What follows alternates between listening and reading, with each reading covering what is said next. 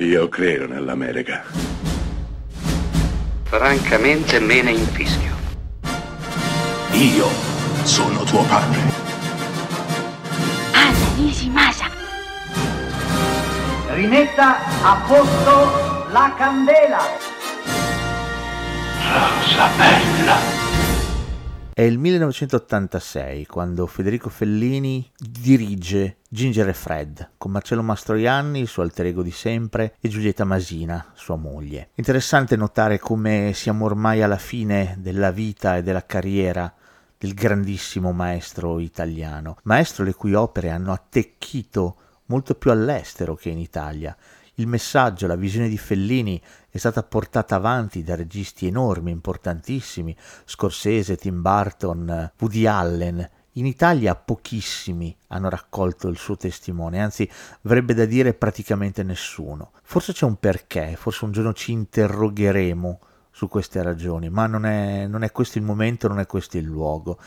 Ginger e Fred è un film cimiteriale, è un film decadente. È la storia di due ballerini di tip tap, ormai anziani, che vengono chiamati a fare un'ultima comparsata in una piccola tv locale. Si capisce fin da subito che i nostri ovviamente non sono l'attrazione principale, anzi l'attenzione è tutta rivolta al presentatore e soprattutto alla pubblicità. Pubblicità che Fellini odiava perché interrompeva i suoi film.